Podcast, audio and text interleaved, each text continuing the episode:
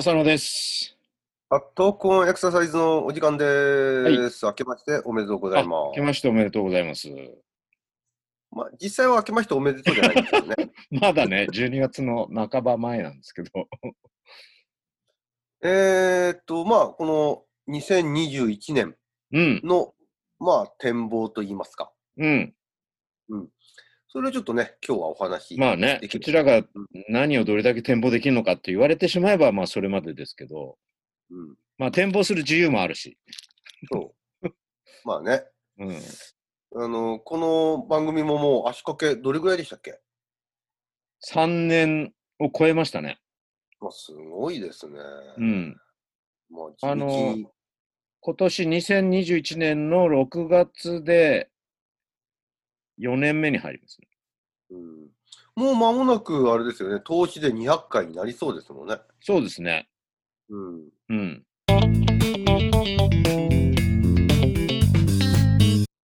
まあ、それで2021年の、まあ、ことなんですけども、やっぱりこのコロナのことを避けては通れないのかなっていうような状況ですよね。うーん、これどうなってるかわかんないけど、まあ1月に急に消え去るってことはないでしょうから、うん。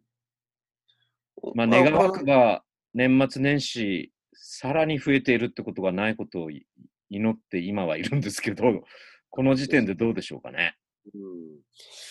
まあ、あの年末の時にもお話ししましたけど、このコロナの影響というか、まあ、本来もともとは技術としてはあのあったんだけど、まあ、一気にこうリモートだとかが、まあ、うん。定着した1年でしたし、今後もやっぱりこういう、今まで人と会わなきゃできないだとか、うん人に直接こう介入しないとできないっていうことが、必ずしもそうじゃない方法もあるっていうことを、まあ、見せつけた1年間でもありましたよね。うん。そしてそういう準備ができてない人があたふたしちゃうっていうね。うん。あの大学の先生なんかでも、やっぱりこうアナログの資料しか持ってなくて、いきなりリモートっつっても、準備ができてないと いう話は聞きますので、いや、すうんそれでもこうやってリモートで話はできるんだから、うん。何かかんか教えられるだろうって気は個人的にはするんだけどね。資料がないからできませんっつったら、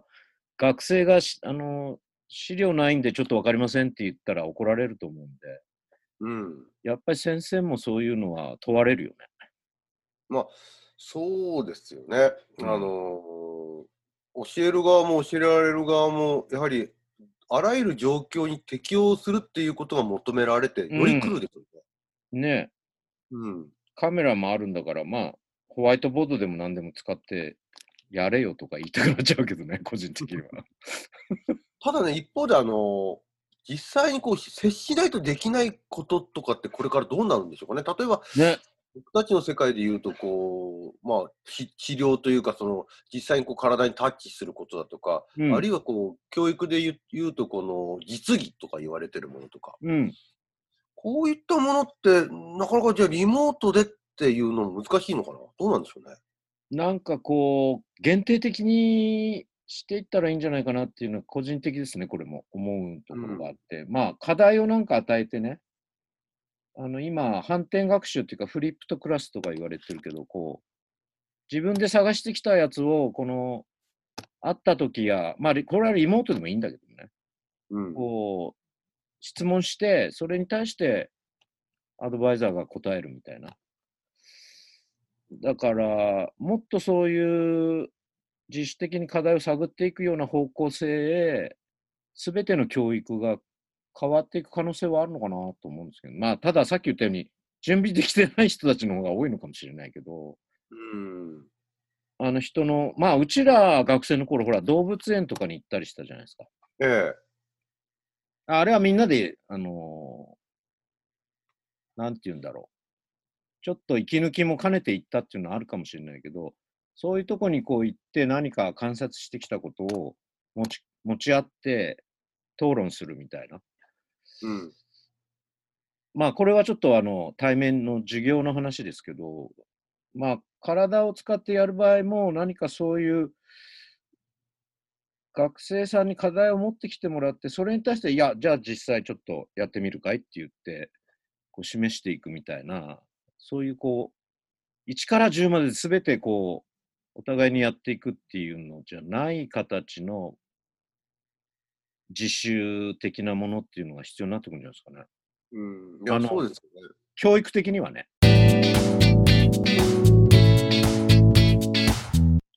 あの、以前からちょっと感じてたのは、まあ、その、実、実習のような、その、実技に関わるものも含めてなんですけど、あの、ちょっと話変わるかもしれないけど、 TED っていう、あの、プレゼンテーション番組あるじゃないですか。うん教育の。有名なねあ。れなんかが僕いつも感じるのは、うん。基本、その、大事なエッセンスだけをこう、提示はするんだけど、うん。本来、本本人がそのきちんとリテラシーというものをやってきた上で、そのエッセンスが生きてくるっていう形式で成立してるじゃないですか、そうだね。ええ。うんだから、こう、結局自分の中で体験をどこまで体験し、何を調べてきたかっていう先に、今の知見は何かっていうことをやり取りするのが本来の大学教育なのかなっていうそうだよね。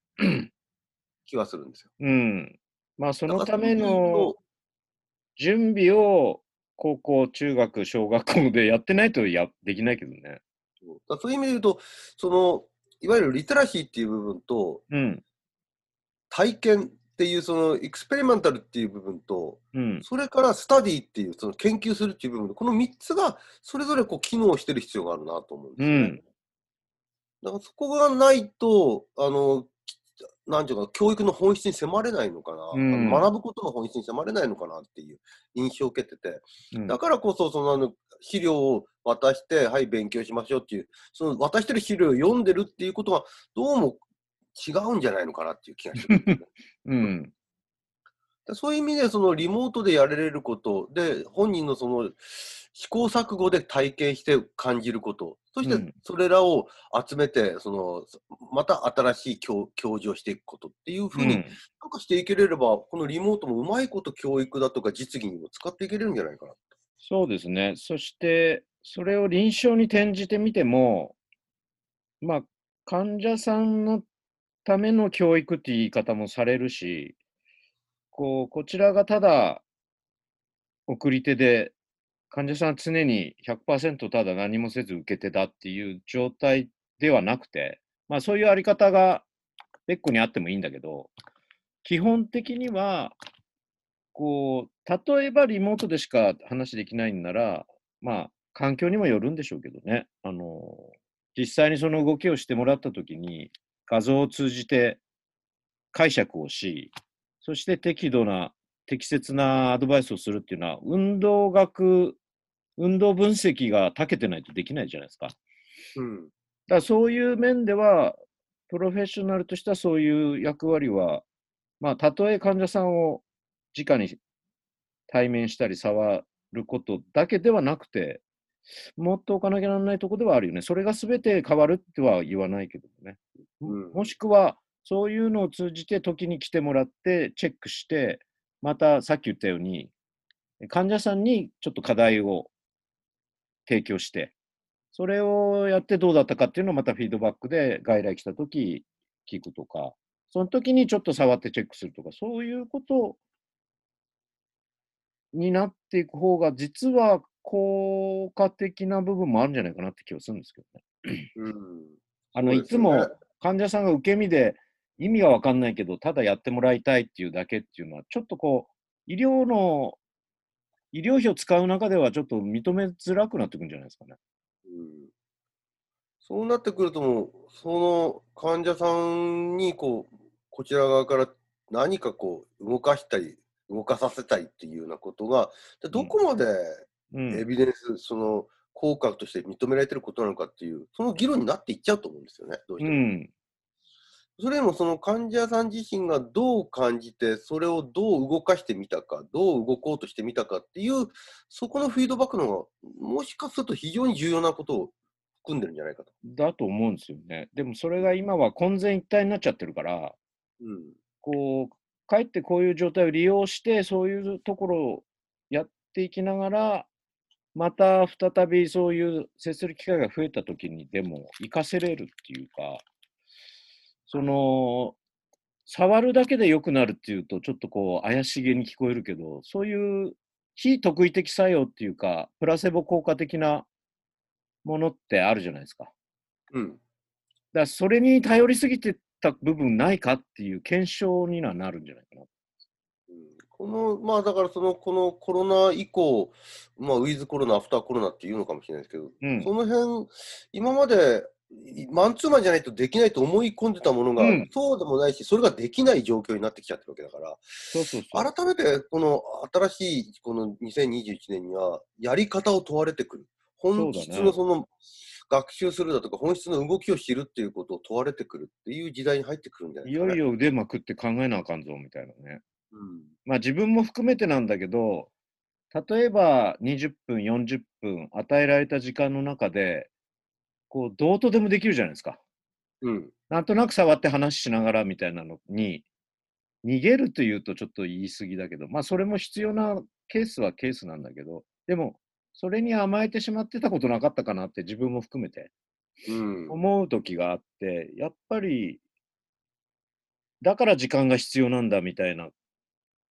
逆の言われ方してるけど、実際は、こう、絞っていけば、触って何かしてる時間っていうのは最低限で済んでる可能性もあるかもしれないじゃないですか。うん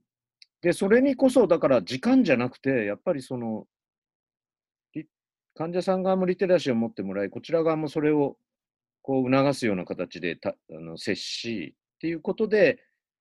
こう自分の体のメンテナンスを理解してもらう人が増えれば、結果的にまあ医療費も減ってくる可能性はありますよね。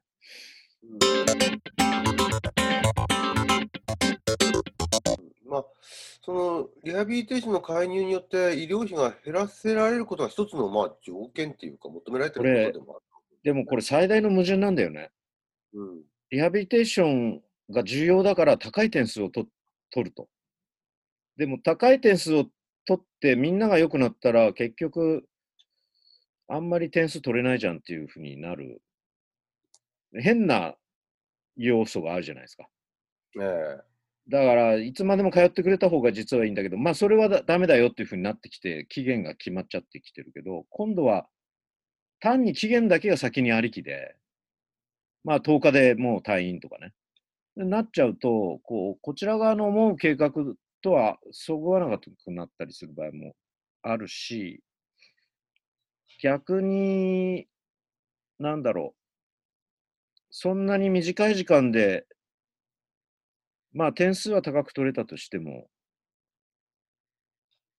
どうなんだっていう意見は、まあ出てきそうな気はするけどね。でも、俺はそれが向かう方向だと思ってるけどね。